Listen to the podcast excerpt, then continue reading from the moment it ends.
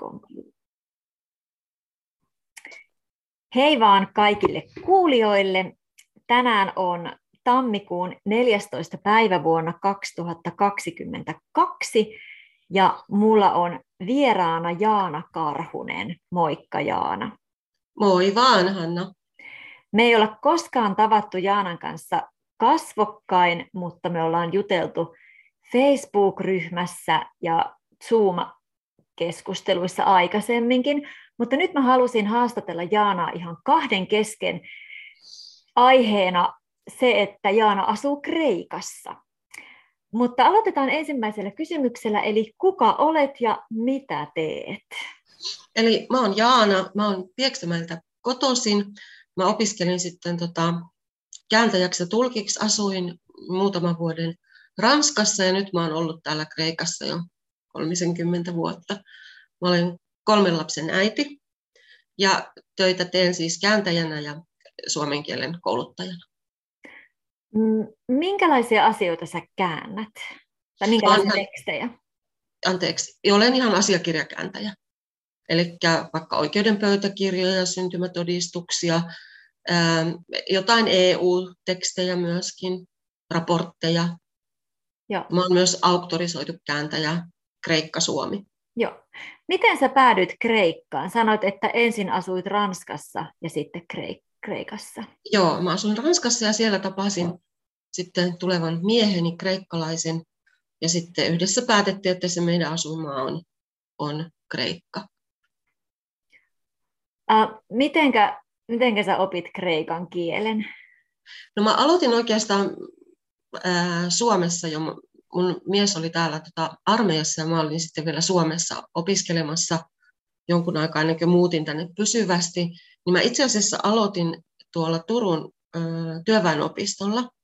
Siellä oli valtavan hyvä kurssi, mä kävin sitä kaksi vuotta, hyvin innokas suomalainen vanhempi naisopettaja, ja me kaikki opiskelijat sillä kurssilla oltiin kielten opiskelijoita. Et se oli hyvin semmoinen myös niin kielioppi pohjainen kurssi, mikä sopi minulle minulle hyvin, että sain sen kahden vuoden aikana kyllä todella hyvin niin kuin Kreikan, varmaan johonkin B1-tasolle niin kuin mm. kielioppiasiat jo haltuun. Ja sitten sen jälkeen, kun mä muutin, äh, no mä kävin jotain kesäkursseja myös Tessalonikin yliopistossa, ja sitten kun mä muutin tänne pysyvästi, niin mä kävin talvella vielä Tessalonikin yliopistolla kurssia. Ja sitten mulla oli kyllä hyvä opettaja kotona, tämä mun mies. Mm. Sovittiin alusta asti, hän korjasi mua, että se, että käytti sitä niin kuin sitten ja toinen korjas, niin se oli kyllä hyvä. Ja sitten semmoisen, minkä haluaisin sanoa, että Kreikassa on se hyvä, että ihmiset kaikki osaa jotenkin puhua ulkomaalaisen kanssa. Ne ei heti käännä sitä englanniksi, ja ne osaa siitä tehdä semmoista selkoversioa, ihan vanhemmatkin ihmiset. Okay. Varmaan johtuen siitä, että täällä on aina ollut jo niin pitkään turisteja, jotka monet ovat käyneet jo useamman kerran ja oppineet jo kreikkaa, sitten antiikin Kreikan kiinnostus on tietysti valtavaa maailmassa ja sen myötä ihmiset on sitten oppinut myös tätä nykykreikkaa, niin ihmiset on hyvin sillä valveutuneita tässä asiassa, mistä usein kuulen, että Suomessa nimenomaan hankaluus opiskelijoille on se ja oppijoille, että suomalaiset sitten kääntää nopeasti englanniksi tai turhautuu siihen, jos toinen ei vielä oikein hyvin osaa. Joo, meillä on vielä oppimista siinä, siinä aiheessa. Uh, mitenkä tota, teillä ei varmaan teillä, tai siis teillä on kotikielenä ollut miehen kanssa kreikka, mutta missä vaiheessa se vaihtuu? Tai missä, se varmasti alkoi, oli ensin joku toinen kieli, mutta missä vaiheessa? Joo, meillä oli ranska. Meillä oli ranska tietysti, kun me oltiin parissa tavattu. Mutta mä opin itse asiassa, koska mä olin jo niin kuin, mulla oli ne perus, kielen perusteet hallinnassa siinä vaiheessa, kun mä tänne muutin, niin ehkä siihen, ei siihen mennyt kauemmin kuin joku yli puoli vuotta. Mutta mä rupesin sitten, me perustettiin firma tänne, meillä oli semmoinen tekstiilivientifirma, ja mä rupesin siinä tekemään töitä semmoisen muutaman kuukauden jälkeen, kun mä olin muuttanut Kreikkaan, niin se tietysti auttoi mua myös, että se oli vähän semmoinen niin kuin syviin vesiin heti. Et, et mä muistan, että se oli aluksi tietysti sellaista, että kun kreikkalaisetkin puhuu tosi nopeasti, sitten työ, mun mies oli sieltä konttorilta pois ja joku soitti, siihen aikaan oli vielä vain näitä lankapuhelimia, niin sitten joku soitti ja sanoi mulle jotain. Mä sanoin, anteeksi, että sanokaa mikä teidän nimi on, mutta mä en nyt ymmärrä yhtään mitään. Että me soitetaan teille uudestaan iltapäivällä. Joo. Uh, mainitsit antiikin Kreikan ja nykykreikan. Kuinka mm.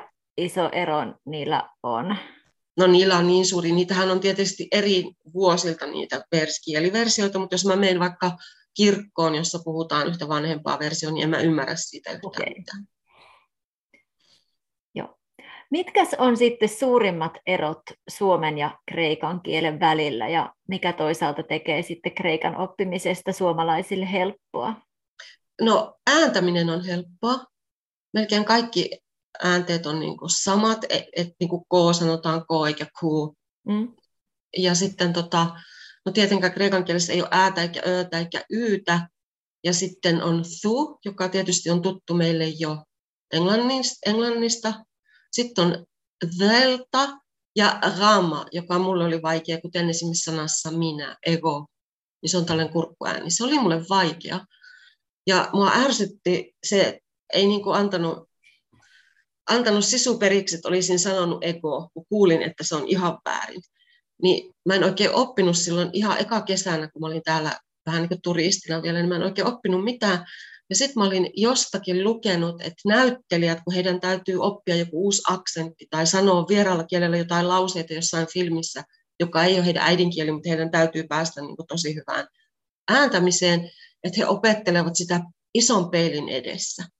Ja tämä oli vaan jäänyt mulle mieleen, en tiennyt miten se metodi toimii yhtään sen enempää, mutta kun mä nyt halusin niin, että mä nyt teen kaikkeni mitä mä vaan pystyn tämän asian eteen, niin mä otin yksi ilta sitten ison peilin tällainen eteen ja sieltä se vaan löytyi sen peilin avulla. Eli miten se äännetään? Se on niin kuin ero, r, r. Okei. Okay. Ja mulle se oli jostain syystä ihan hirveä. Se vaan tuli aina niin kuin ego, e, e, ego, en osannut sitä sanoa semmoista niin kurkusta tulevaa. Joo. Mut Mikä, muuten, joo. Niin kuin, joo, että ääntäminen on, ääntäminen on suomalaisen helppoa. Ja se on tietysti semmoinen kiva, että sitten on niin kuin, jos täällä asuukin, niin ettei ole kuulosta ihan hirveän ulkomaalaiselle. Tai, vaikka eihän se kommunikointihan on tärkeintä, mutta kuitenkin.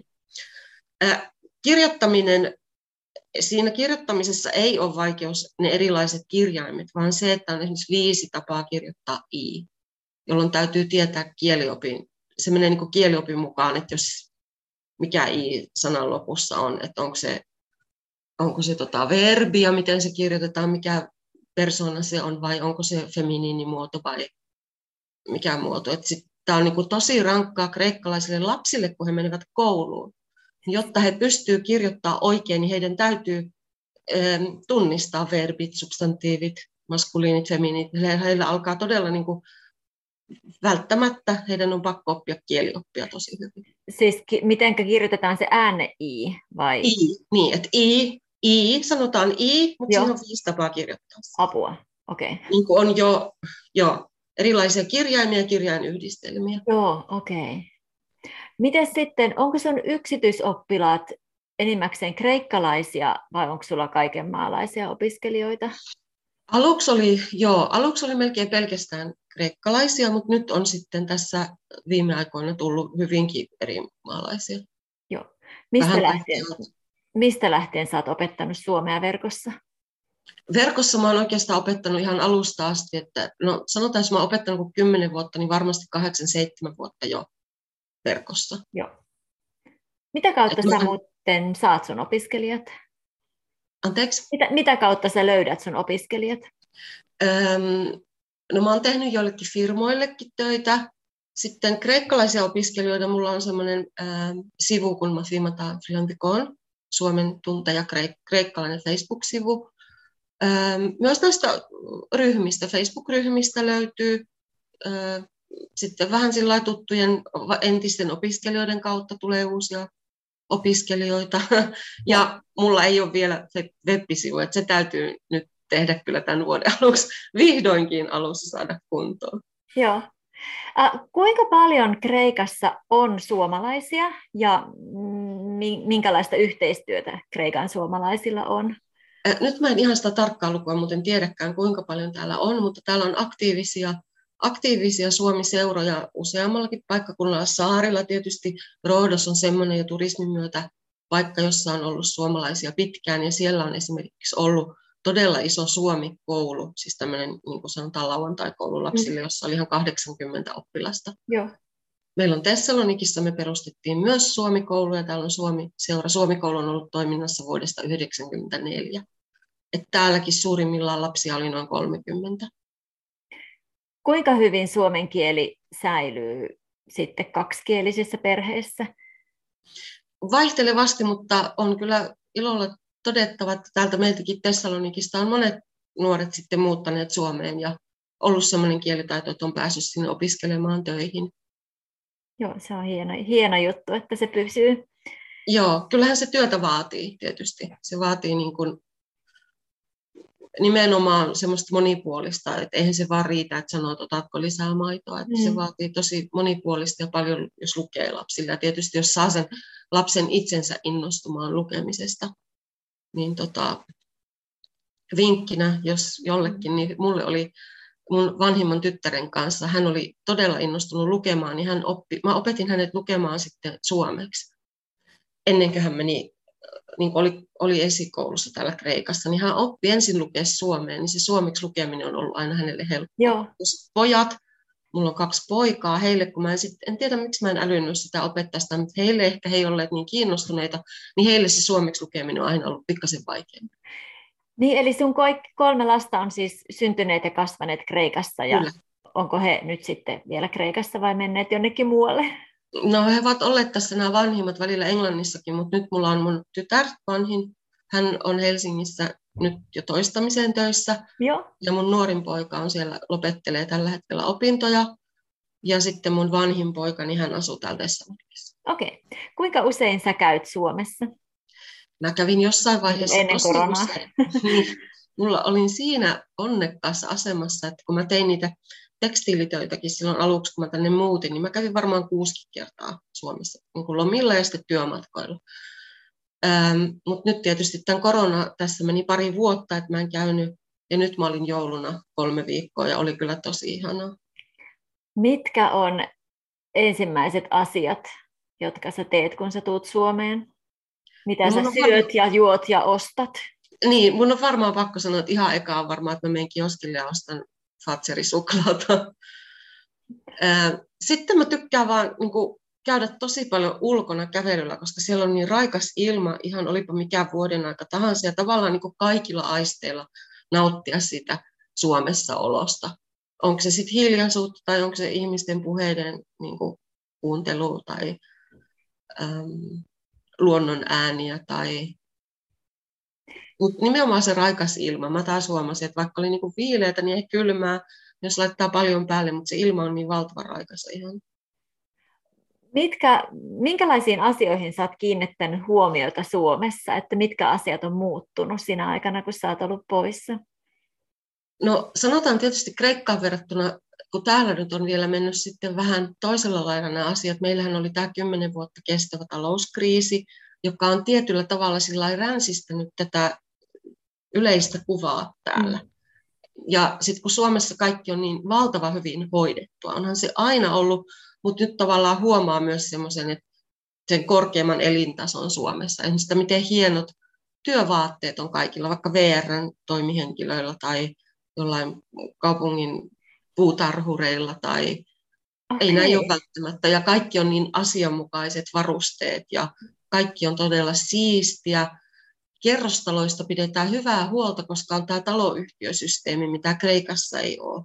Vaan Kreikassa on niin kuin, tavallaan jokainen omistaa sen niiden seinien sisällä olevan tilan. Niin on esimerkiksi hyvin vaikeaa, nyt kun vielä on ollut tämä talouskriisikin, niin on ollut hyvin vaikeaa saada ihmisiltä rahaa semmoisiin yleiseen talon mm. kunnostamiseen. Että he saattaa kunnostaa sitä omaa kotia siellä seinien sisällä, mutta se kaikki muu jää sitten vähän ränsistyneeksi. Joo, mie- mielenkiintoista. Mm, entäs sitten, kun sä oot kauan poissa Kreikasta, niin mitä kaipaat?